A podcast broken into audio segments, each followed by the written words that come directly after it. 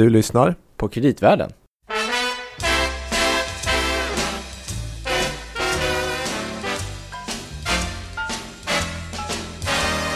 Res med mig Stina i en rodd båt till Kina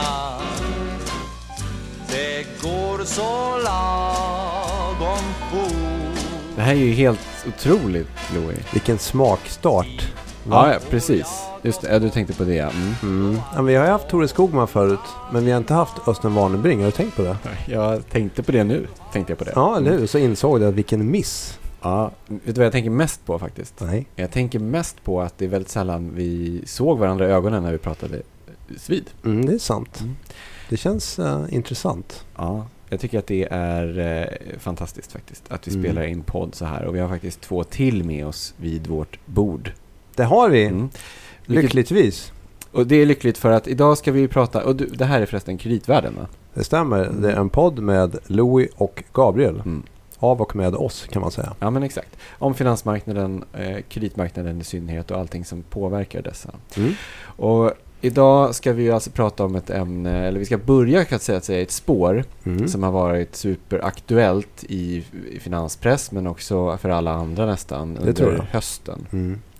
Kina har liksom aktualiserats och det man trodde inte att så många skulle prata om ett bolag som heter Evergrande helt plötsligt. Nej. Men så har det ju blivit. Mm. Och inte bara för att de är ägare till Nevs, eller hur? Nej, precis. Mm. Och det tänkte vi vore ganska roligt att plocka upp den bollen och förstå liksom hur, kanske lite grann i alla fall, av varför det här blir en så stor sak i Kina, varför det påverkar resten av världen. Mm. Vi har ju pratat om Kina förut. Ja. Mm. Och vi har ju eh, en annan sak, vi kan komma tillbaka till det lite på slutet kanske, men som är väldigt aktuell de här veckorna. Eh, som händer i Glasgow. Mm, just det, klimatmötet ja.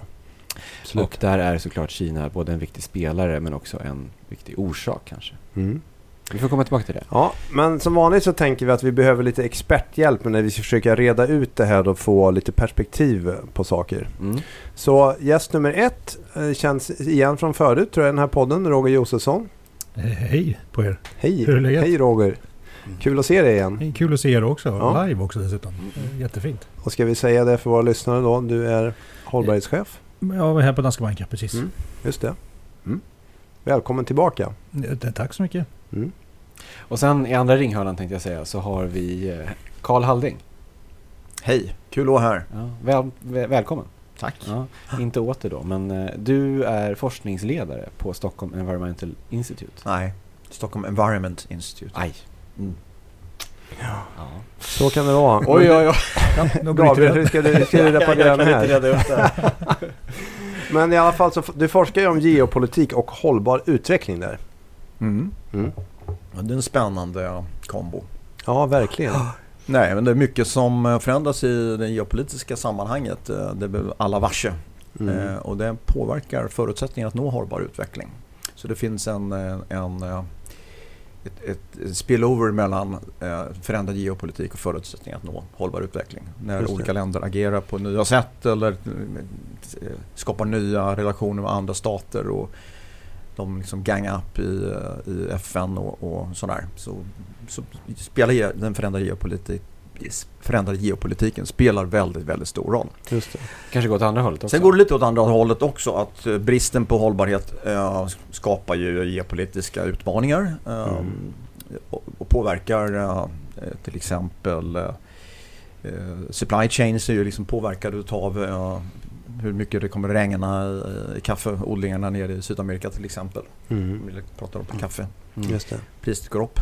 Just Det är vi medvetna om här och det Mm. beror just på klimatförändringar. Eh, Men sen har vi eh, den påverkan som, eh, som, som också finns via att olika aktörer är proaktiva och försöker hitta nya lösningar då för att hållbarhetslösningar. Och då är det ju framförallt då skiftet från en oljebaserad ekonomi till en ekonomi som kommer base- vara baserad på mm, el eh, som då ska plockas fram via förnybart och då, då, då, är, det, då är det kobolt eller andra eh, jordartsmineraler eller industrimetaller som kommer i- i fokus istället som strategiska varor. Eller ni- mer nära hemma liksom naturgasens helt plötsligt maktpolitiska inflytande? Ja, den inte minst nu. Oj, oj, oj. Eh, Putin. eh, eh, han, det har verkligen spelat honom i händerna här som händer nu. Mm. Sätta press på Nord Stream. Och, det är ett annat ämne antar jag men risken är ju att Europa gräver ner sig ännu mer i beroende av Putin då, om man Mm, går med i Nord Stream 2. Det låter som att vi har rätt personer Louis här för att... Oj, oj, oj. Det här kan bli... Vi har så mycket frågor att ställa till er. Men åter då kanske till det vi började med att prata om, just Kina specifikt då. för Kalle, du har väl tittat en hel del på Kina genom åren. Eh, och jag tänkte vi skulle försöka, inte minst för min egen skull, eh, förstå lite grann bakgrunden liksom till så här, vad, är, vad, är den, vad är det långa perspektivet som man behöver förstå om Kina? Så här, vad är det för tillväxt som vi ser i Kina och varför ser, alltså varför ser den ut? Vad är det för tillväxtmix egentligen i Kina? Vad bygger Kinas ekonomi på idag? Eh, Den bygger på statliga investeringar i eh, fastighetssektorn och dess långa svans utav tung industri. Ja, Helt enkelt. det var tydligt. Ja, det är väl um, i runda slängar 30, i runda slängar en tredjedel kanske mer utav eh, eh, den eh, ekonomiska aktiviteten i Kina som genereras från den här sektorn. Kin- Kina har ju ett eh, ojämförligt stor andel tung industri i sin eh, ekonomiska mix. Mm. Men är det då primärt tung industri som är alltså exportindustri av exportprodukter till oss eller? Det är Cement och stål va, framförallt? För det cement och stål, ja, jättestort. men det är egentligen alla de här grejerna. Nej, förstås, Pla- men- Planglas, eh, aluminium, Mm. eh, name it. Men det börjar ju då, om man går tillbaka till, till millennieskiftet, Mm. så var ju Kina världens största importör av stål. Eh, och man kom in i den här fasen av snabb industrialisering och urbanisering. Och då behövde man mycket tunga industrivaror för att bygga landet. Skolor, eh, kolkraftverk, vattenkraftverk, vägar, eh, allt. Mm. Eh, och då började man då stoppa in mer pengar för man hade fått mer överskott och, och då började man investera själv i att bygga ut kapaciteten. Eh, att, att producera varorna på hemmaplan istället. Just det. Eh, och det ledde till att Kina 2003 var man världens största importör av stål. 2006 eller 2005 var man världens största exportör av kol. Det gick, stål, ursäkta, stål. Mm. Blanda ihop det nu. Eh, 2003 var man världens största importör av stål. Ja. 2006 var man världens största exportör av stål. Mm. Eh, det här gick jätte, jättesnabbt. Eh, och, det här ledde till att eh, världen sakta men säkert översvämmades av billigt kinesiskt stål. För det man gjorde var att man byggde upp överkapacitet. Och det gjorde man på grund av att investeringarna skedde inte på marknadsmässiga grunder utan det var statliga investeringar, subventioner i den här industrin. Mm. Och samma sak då i de andra, andra industrierna. Just det. Och, det, och den här produktionen av liksom så här råvara, byggnadsråvara, var det för att man såg att man behövde höja, alltså så här, centralplanerat då, standarden på boendemiljöerna för de som bor i Kina eller var så att säga boendemiljöerna och alla de här tomma husen som man har sett på tv några gånger en bieffekt av att man hade producerat, producerat så mycket stål? Alltså vad... Jag tror egentligen varken eller. Eh, Just stål har ju sett som en strategisk pillar industry eh, i- i Kina Mm, eh, och i många andra länder också.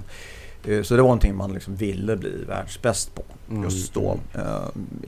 Samma gällde kanske då inte för cement och, och och sådär. Men, så stål har ju varit en strategisk industri och där det som hände då man började stoppa in pengar var att varenda, varenda region eller stad i Kina skulle ha sitt eget stålverk.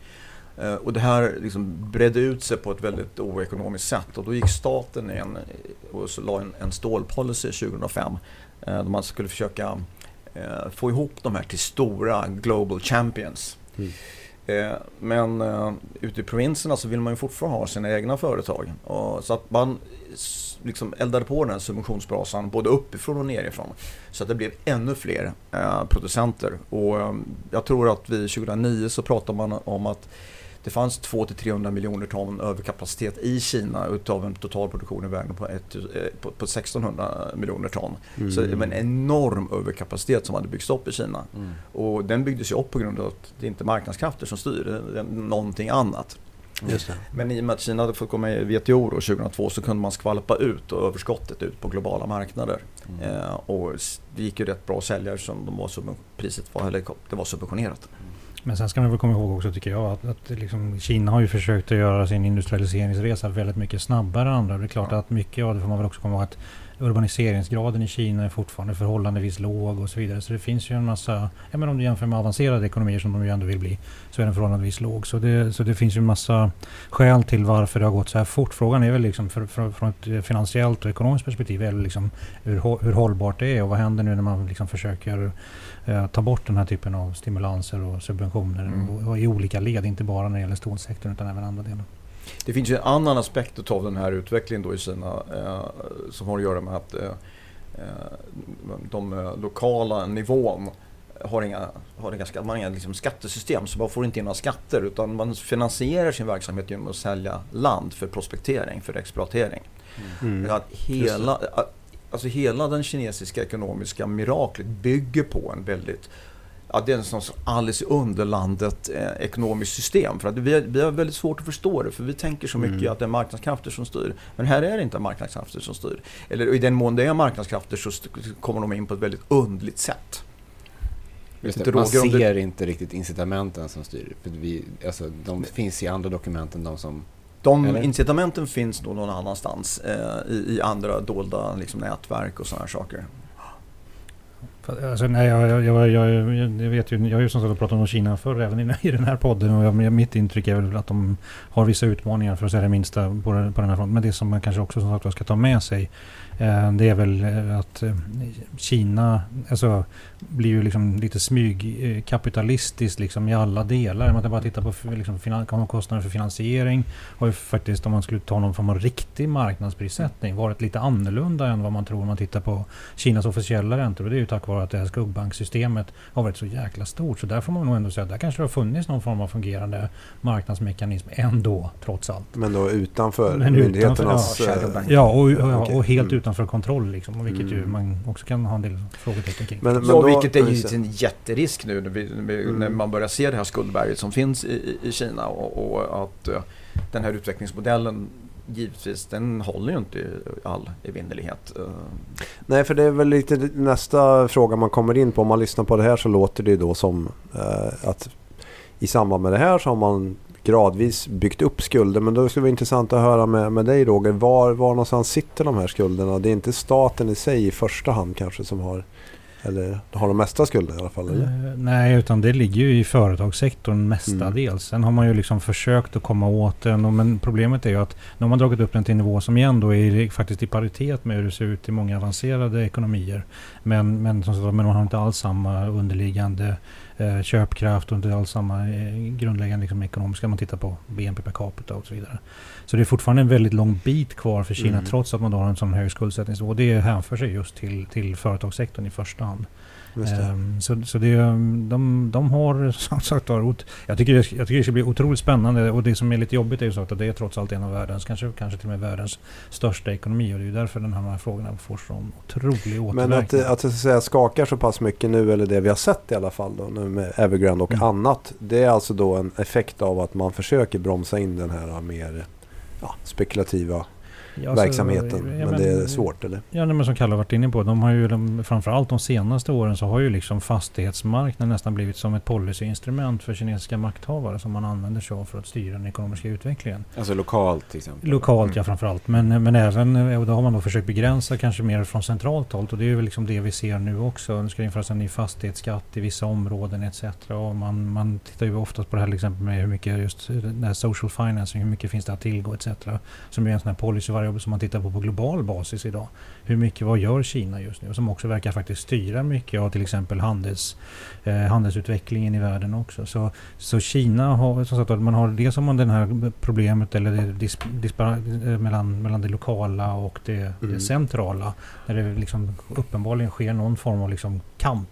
Eh, där de lokala förstås gärna vill driva på medan de centrala, centrala delarna kanske vill ha någon form av mer eh, dämpning av, av, av efterfrågan till exempel. Men där, Mm. hur, hur gör man det på ett sätt som blir, är kontrollerat? Och det är som sagt jag läste han Darren Acemoglu som jag tycker är rätt kul att läsa. Han, han gjorde någon rapport om, om avancerade ekonomier med att vi håller på att bli icke-demokratiserade just på grund av att det var så svårt att fatta svåra beslut.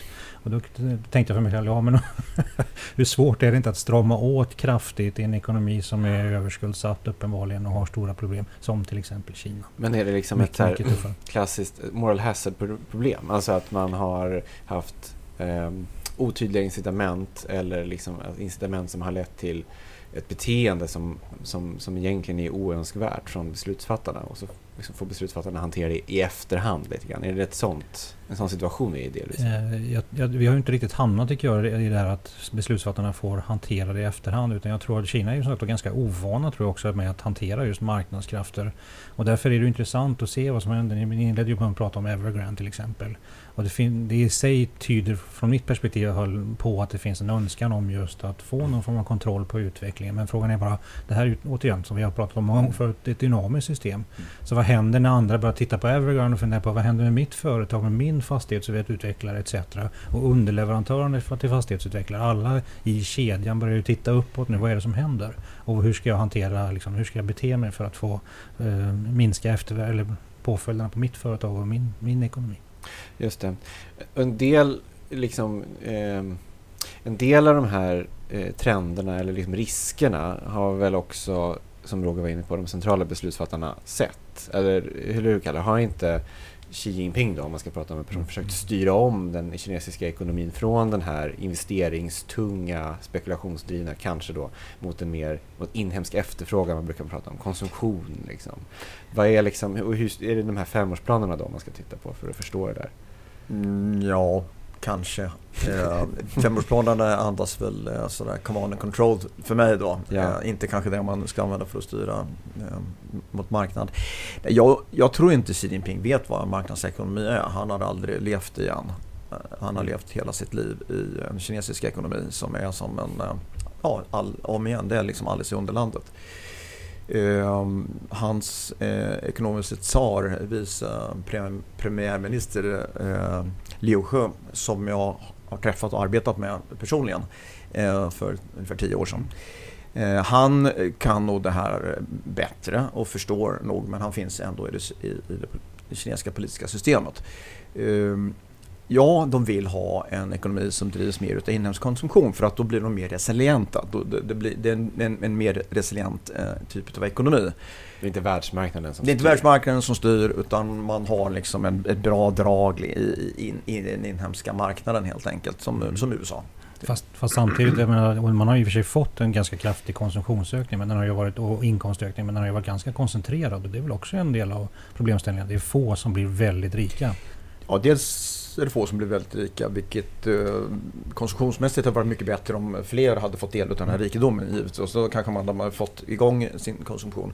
Nu har ju konsumtionen inte, den, inhemska konsumtionen inte liksom ökat på alls så mycket som man hade hoppats. Och man är ju fortfarande extremt eh, liksom beroende av världsmarknader. Och, eh, och, och, och sen går vi tillbaka till det här med fastigheterna så det är ju ett ponzi scheme på, på, på många sätt. Det är många kinesiska familjer som äger både en och två, tre, fyra eh, lägenheter för det är där man har investerat sina pengar. För Just att du får ju inte, får liksom ingen avkastning på, på, på banken utan det, man köper lägenheter, man köper fastigheter och det är klart att när, när det här börjar braka och man ska göra sig av Mm. och liksom realisera de här sju, åtta eh, lägenheterna man, man, man äger och alla ska göra det samtidigt, ja men då börjar det Men krackelera. det, det innebär i princip då att fastighetspriserna får, får inte falla i Kina ju, antar jag. För att det skulle så att säga slå oerhört hårt mot sparandet i hela befolkningen. Ju. Mm. Ja, nu tänker jag Oj. 1929. Ja. Mm. Men kan man... Oj, oj, oj! Ja, men det jag menar. att som dysterkvist i den fin- podden är hur, hur agerar man då som, som regim i så här? eh, Kommer man då göra allting för att hålla den här marknaden under eller liksom armarna? Eller hur? Ja, man kan inte... Det, det, det, jag tror de sitter i en extremt svår situation. Mm. Extremt svår. Mm. Men, Jag- och min gissning eh, är att det faktum att vi fick vänta till eh, i, igår Mm. att få de kinesiska eh, nationella målen för, inför klimatförhandlingarna. Det beror på att de, de har inte lyckats få fram dem tidigare. Det, det är De väldigt... kom inte överens. Liksom. Nej, jag tror, min gissning. Men vi är inte där Mm, än du menar att man, inte, man vet inte riktigt hur man ska hantera den här situationen då, helt enkelt? Man jag tror de så? Det är inte så kontrollerat som vi kanske tror. Att det Nej. finns någon stor plan här bakom. Nej, liksom. det tycker jag Roger, du var bra inne på det tidigare. Att eh, man tror kanske att, eh, att det är sån här monolit och att Mm. de, det, det är så fantastiskt med starka ledare de kan peka med hela handen och så springer alla åt det hållet. Och man kan lösa klimatproblem, man kan lösa andra problem. Nej, nej, nej, inte en chans. Utan det här är ju bara en... eh, Det, det är ju, en stor del av den kinesiska ekonomiska utvecklingen har ju skett för, eh, genom ökade insatser utav, av kapital och arbete. Mm. Eh, Det är inte huvudsakligen produktivitetsvinster som, som driver just utvecklingen. Det är nästan, alltså det, det, det låter lite som att, alltså när vi pratar om hållbarhet också. För att en typ av eh, hållbarhet är ju social hållbarhet. Liksom. Man, kan ju, man, skulle kunna, eh, man skulle kunna dra det till att säga att den kinesiska staten hittills har jobbat väldigt mycket med social hållbarhet. Även om, som Roger påpekar, det finns också vissa stora ojämlikhetsproblem liksom, i, i toppen och sådär. Men, men bilden i alla fall, och, och liksom pro projektet har ju väl varit, ändå varit att att lyfta stora delar av landet som varit i fattigdom upp och bland annat har man då byggt bostäder, man har gjort massa saker, man har skapat stålproduktion som du var inne på. Och nu, eh, och då kanske vi börjar komma in lite mer på det här med, med inför klimattoppmötet och allting annat. Men om man då samtidigt ska, och framförallt ur geopolitisk hänsyn, måste liksom ta hänsyn till klimatmässig eller miljömässig hållbarhet. Står de här två hållbarhetsmålen mot varandra eller det kanske är det en Ger jag, ger jag den kinesiska regimen för mycket när jag ger, målar upp den här bilden? Eh, nej, men alltså, I praktiken är det nog. Alltså, det här är ingenting som jag varken har läst eller tittat speciellt men men i praktiken finns det säkert vissa avvägningar. Eh, Och framförallt liksom att givet, eh, givet att det faktiskt finns en speciell utgångspunkt för just Kina. Man har byggt upp ett system enligt en viss modell och har en massa eh, tillgångar som då skulle bli stranded assets i något där situation och förstöra ekonomin för många. Säkert eh, ganska redan ganska liksom, hushåll som har det ganska svårt redan. Och det är också därför jag vill ta upp det här med att ändå inkomst, eh, att inkomstskillnaderna är så stora. För jag tror att det är väl också en del i den här diskussionen när man då försöker dämpa utvecklingen i en sektor som är eh, traditionellt sett och liksom globalt sett ganska improduktiv, vill säga egentligen hela fastighetssektorn.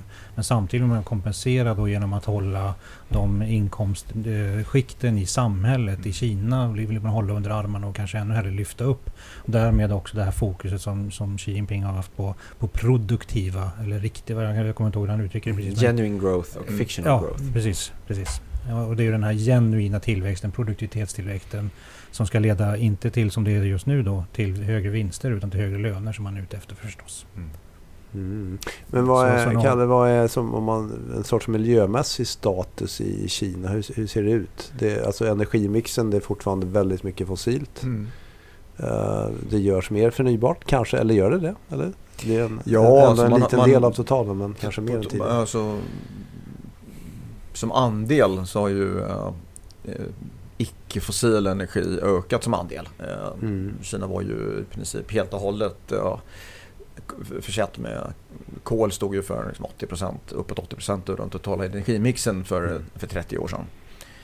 Eh, och, Men är det så mycket bättre? Är det inte sån 70-30 eller? Ja, det är lite bättre då. Det är Det är lite väl bättre, nere, alltså utav, den totala energimixen som var nere på um, strax under 60 procent tror jag, eller i storleksordningen 60 procent. Utav elmixen så är det väsentligt mer då som är, som är kol. Mm, just Eh, och så är det vattenkraft som man har haft en hel del eh, tidigare. Och eh, sol, vind och vatten har kommit till.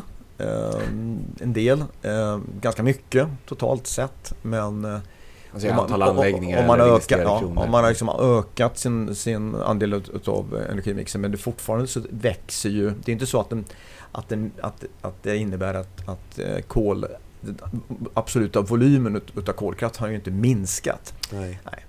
Just det. Men- Utan den, har också, den har också växt. Så att det, där i sig har man en gigantisk utmaning och sen till det kanske tänker jag ekosystem i stort är gissar jag under press. Ja, Ja, alltså- vattenkraft, stora dammprojekt och annat som man gör när man industrialiserar. Utsläppen generellt sett har ju Mm. ökat med den ekonomiska aktiviteten i Kina även om man väl blivit bättre på att rena grejer än av pipe. Mm. Eh, Så att eh, miljösituationen blir ju ständigt sämre i, i Kina. Så är det. På Mm. um, både av inhemska föroreningar och eh, påverkan utav klimatförändringar. Mm. Så det är en jätteutmaning men jag hör inte så himla mycket om det längre. Eh, Jag tror det, liksom, den politiska situationen i Kina innebär att det, det finns inte utrymme för kritik på samma sätt som det kanske fanns Men för jag tror 7-8 att år du, sedan. för du har varit inne om det och även skrivit en del om det. Att man, man vill liksom spinna en annan eh, story om hur det ser ut i Kina. Ja, eh, och det har man väl varit väldigt duktig på. Xi Jinpings regim har ju varit jätteduktiga på att framställa Kina som ett grönt föredöme. Uh, och man fick ju väldigt god hjälp av president Trump för fyra år sedan. Så när han kom in i Vita huset och tog USA ut ur klimatförhandlingarna till exempel, till, exempel då kunde ju Kina säga att ja, men vi står fast vid vår, vi, vi lämnar inte klimatförhandlingarna, mm. vi står kvar. Och man började beskriva Kina som ett, ja, den grön, nya gröna, tog på sig den gröna ledartröjan och, och sådär. Men det här stämmer ju inte överhuvudtaget med, med verkligheten. Eh, Kina är ju världens största finansiär av ny brun infrastruktur runt om i världen. I Kina och utanför Kina. Mm. Och det här, alltså kolkraftverk till exempel? Kolkraftverk eller oljepipelines eller nya gruvor eller ja, allt. You name it. Um, mm. Och um, den ni säkert känner till The Belt and Road Initiative mm. eh, som det här eh, kallas. Eller Sidenvägsinitiativet som vi brukar säga på svenska. Det är ju en, en gåva till världen från Xi Jinping och hans regim för grön hållbar utveckling. Um, och det är så det har, det, är så narrativet har, har mm. berättelsen har, har, har sett ut då från Kina. Och när man tittar på det här, vilket vi har gjort uh, kvantitativt, så ser man att det här är ju bara, det är nästan bara brunt. Mm. Den här solvind och vatten eh, finns inte mycket. En del vatten, eh, sådana här omtvistad storskalig vattenkraftutbyggnad, det. det sysslar man med också. Eh, men annars är det kol och gas och den typen. Och det är rätt intressant att du säger det, för den delen av det här Sinemex-projektet hör man ju inte så mycket om. Nej. Egentligen vad, vad det är för någonting. Utan nej. det är mer att det låter vackert med den här siden. Och...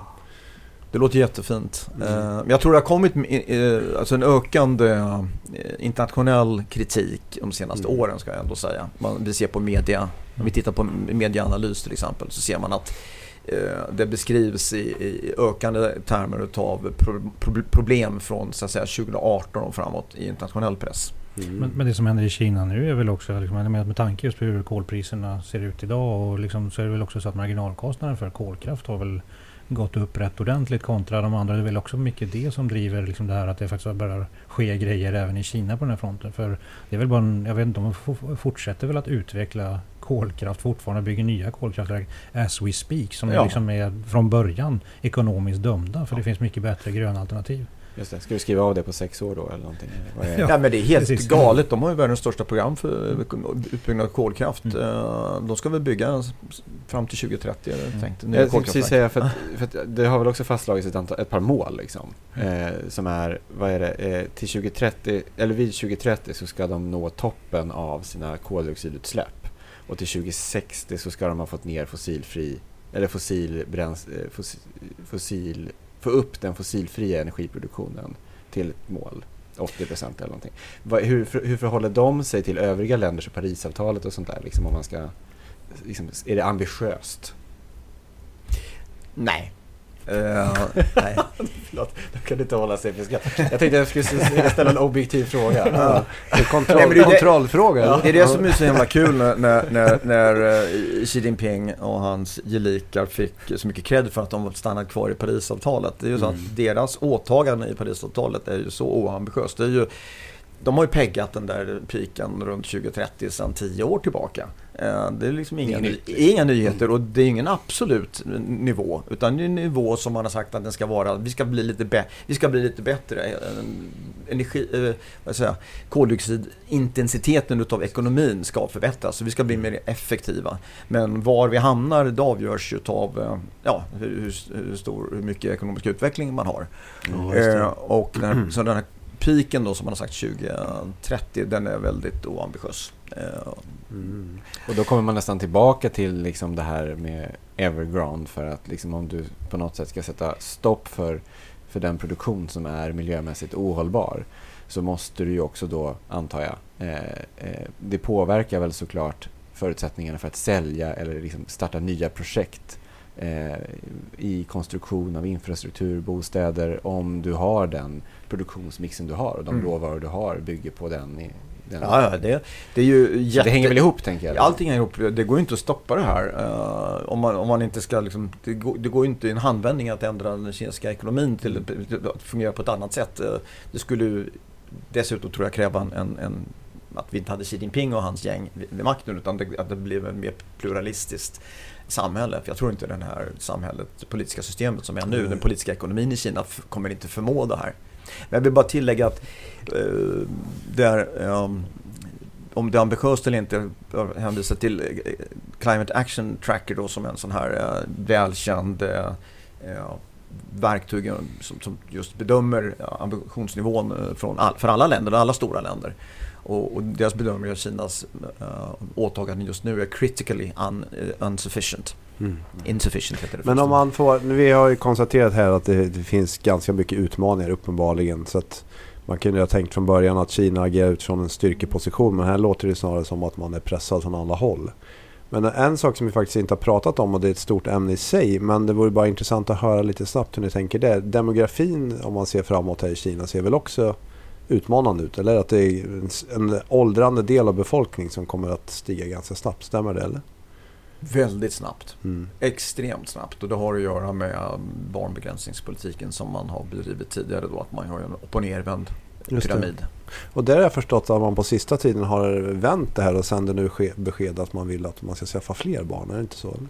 Ja, men det, är ju, det, händer, det kommer ju inte att hända.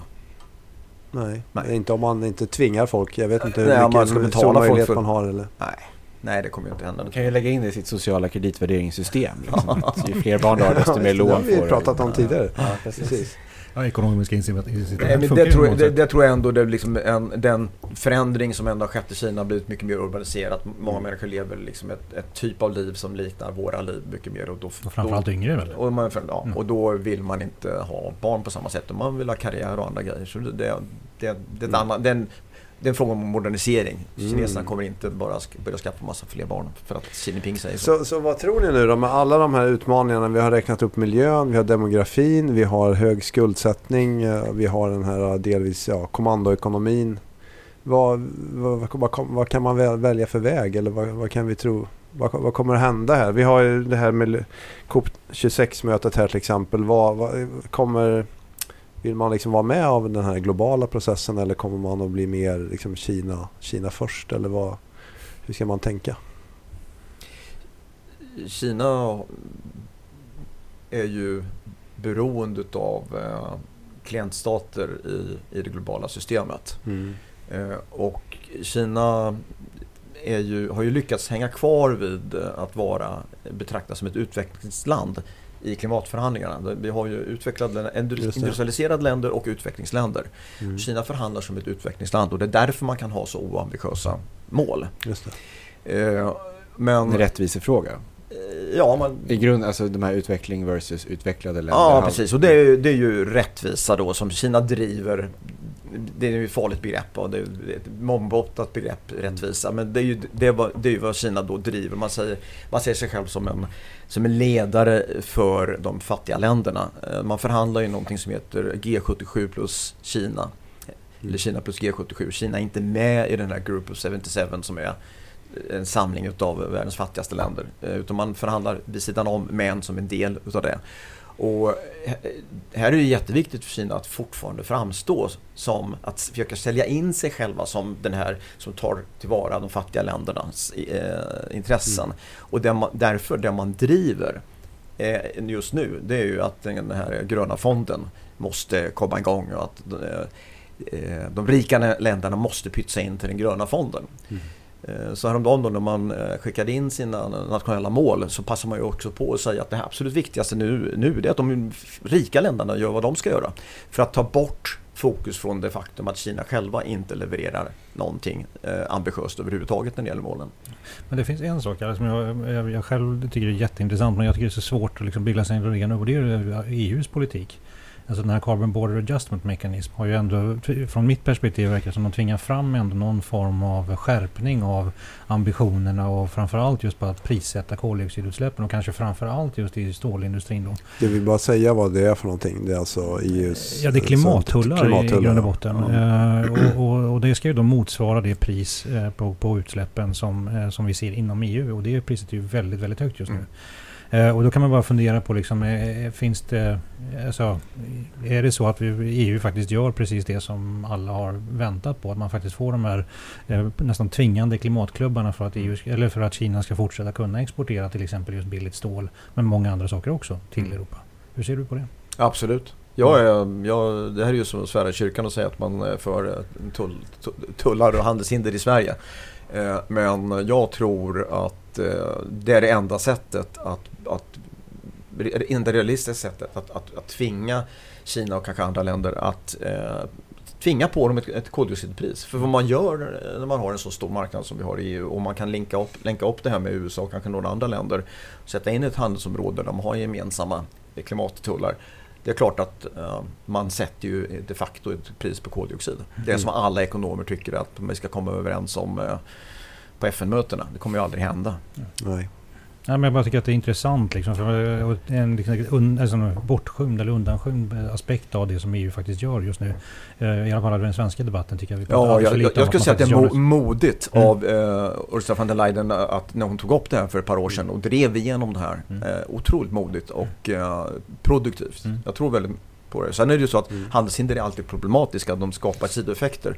Men jag tror att man måste vara beredd att hantera de sidoeffekterna istället och, och gå vidare med det här. Ja, någonstans kan man väl säga det, var väl, det, det är väl, det är väl här, vad ska man kalla det, liksom, eh, lite vad är man säger, eh, eftertänksamhet liksom, som Mm. visar sig. Det här är sånt man kanske borde tagit med från början tillsammans med en massa andra grejer givet just att det är en eh, fortfarande en, en, en diktatur trots allt. Mm. Eh, Så, så, så för mig, jag, jag ser det bara som positivt och det var skönt att höra att du delar uppfattning. Men det finns ingen risk att det kommer liksom tvinga in Kina hårdare i ett hörn? Liksom? Att de tillsammans med sina eh, eh, vän inom citationstecken stater kan liksom bygga opinion mot och att, ja, liksom. Det kan det göra. Ehm, Det är ju en möjlig utveckling. Att man får en mer tudelad värld på det här viset. Ehm, Men, men jag tror inte de klientstaterna har den marknadskraften eh, som krävs för att upprätthålla Kinas eh, välstånd. Eh, Utan Kinas välstånd är nog ändå beroende av att man finns med på och levererar och är integrerad med globala marknader där USA och Europa är, är ut- otroligt viktiga. Och Kinas välstånd och Kinas eh, till, till syvende och sist också liksom styr, styrning kommer ju inte att försvinna eller kollapsa på grund av att de får prissätta koldioxidutsläpp. Det tror jag inte. Nej. Utan det är någonting annat som händer innan det. Men eh, och, och sagt, jag tror att i den mån man liksom ska se det som ett problem och det här med att tvinga in dem ett hörn och diskussionen om Taiwan till exempel. Det handlar nog mer liksom hur, hur hotad regimen känner sig. För det är ju liksom ett klassiskt beteende bland många eh, eh, eh, diktaturer är ju liksom att hitta, eh, att hitta en yttre fiende. Liksom. Så det är klart att det är, det är lite därför jag tycker att det är lite otäckt och lite väldigt, spännande just nu med allt som händer Mm. med åtstramningarna inhemskt och framförallt då de här sektorerna som vi alltid har gått i nästan i 10-20 år och varit lite Mm. oroliga för samtidigt som man då börjar eh, också skramla lite grann med vapen och kanske framförallt just kring Taiwan. Så det, Mm. det är mycket som är på gång just nu. Superspännande. Och och bara spela in där Mm. att det, jag också säger, att- försöker säga att jag, jag tror att liksom tiden för att förhandla med Kina inom liksom ett, ett eh, FN-system, den tiden börjar rena ut. Eller det tåget kanske redan har lämnat stationen. Och Kina ju, har ju historiskt sett varit väldigt duktiga på att sälja in eh, en, eh, en, ett, ett löfte om en framtida förändring och, mot eh, att få en, en fördel just nu. Mm. Eh, Man har liksom diskonterat någonting som kommer hända i framtiden Eh, och sen håller man inte de löftena överhuvudtaget. Vi har eh, Hongkong som skulle ha One Country Two Systems i 50 år, det till 2047. Det gick åt helsike här om året. Vi har Kinas WTO-medlemskapet 2002 där man inom 15 år skulle utveckla sig till en marknadsekonomisk status. Vi gick åt andra hållet helt och hållet. Mm. Så att det, det finns ett, ett, ett antal sådana eh, väldigt liksom, klockrena exempel på att eh, Kina liksom, eh, man kan inte liksom förhandla med Kina på det här sättet med den regim som är nu. Du menar mer att man måste sätta hårt mot hårt lite grann då? Jag tror man måste vara tydligare, ja. Mm. Tydligare. Sådär. Engaging China. Vi vi måste engagera Kina. Nej, det, det, det, det, vi behöver inte prata om det längre. Utan de Vi ska är... inte vinna deras hjärtan. Nej, vi ska, inte, vi ska bara, vi måste vara väldigt mycket tydligare. Jag tror många media till exempel, vi som håller på och forskar, vi måste liksom sätta, vi måste ta fram data och visa på vad som verkligen händer. Mm. Menar, Kina är, släpper ut mer växthusgaser än vad hela OECD-världen gör. Mm. idag. 60% av ökningstakten i eh, globala koldioxidutsläpp detta millennium kommer från Kina. 60% av ökningstakten. Och målet är att det ska fortsätta till 2030, men inte längre. Sen är det slut. Nej, sen ska det plana ut. Ja, just det. Sen ska det plana ut på den nivån och sen 2035 ska man börja krypa neråt. Ja. Det här var, ja, Otroligt... Eh, tankeväckande kan man säga. mm. På, eh, jag vet inte om jag blev mer, ja, ännu mer nykter kanske. Efter det här samtalet tror jag. Ja, det är synd att det är fredag, fredag eftermiddag. Ja. Eller, Ja, det kan man ju råda bot på i och för sig. Ja, det, tack vare att det är fredag så kanske det går att hitta en lösning på den, det, problemet. Ja. Så är det nog ja. Ja, nej, men det blir otroligt spännande helt enkelt vad Ja. kommande eh, veckor eh, av förhandlingar i Glasgow för med sig. Eh, men såklart också att följa vad som händer på den kinesiska kreditmarknaden Ja, eh, med dessa bolag som ju också då har, som vi har nämnde i början, har även påverkan på svenska bolag. jag får tacka er båda två för att det känns som att ni verkligen hjälpte till att reda ut begreppen. Jag kände att jag hade massor med mer frågor men det är väl bra så här, man ska, ha, man ska känna att man vill veta ännu mer. Kanske får köra... till köra en del två här. Ja, en del Ja. två. Det, Ja. ja. Ja men apropå hur viktigt är. Jag måste bara ta en grej som jag tycker vi, vi kanske li- liksom underskattar lite grann. Det är att man ska ju faktiskt som sagt testa nu fastighetsskatter i Kina. Eh, och jag menar apropå det att huspriserna inte får falla för de effekter det kan ge. Mm. Mm. Mm, Ja. Hur går det till? Ja, hur ska det, ja lite grann så. Hur ska Ja. det gå till? Eh, så vi, jag tror vi har, en bra uppföljningspunkt där om, om något Mm. år liksom. Eller kanske en tidigare. kinesisk subprime-kris.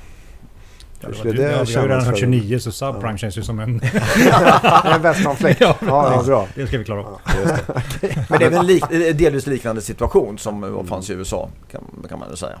Mm. Jag, gill, Ja. jag, gillar, jag gillar uttalandet. Jag, jag, man, man går ju själv och önskar man kunde vara så modig som man kunde säga 29. Mm.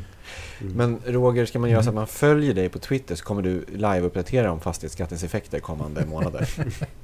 Ja, om någon månad så kanske jag kan göra det. Ja, just det. Men All vi right. vill bara säga att i den här podden Kreditvärlden, där vill vi resa miljövänligt. Vi har varit ute, vid tidigare avsnitt så åkte vi i båt med dig Roger.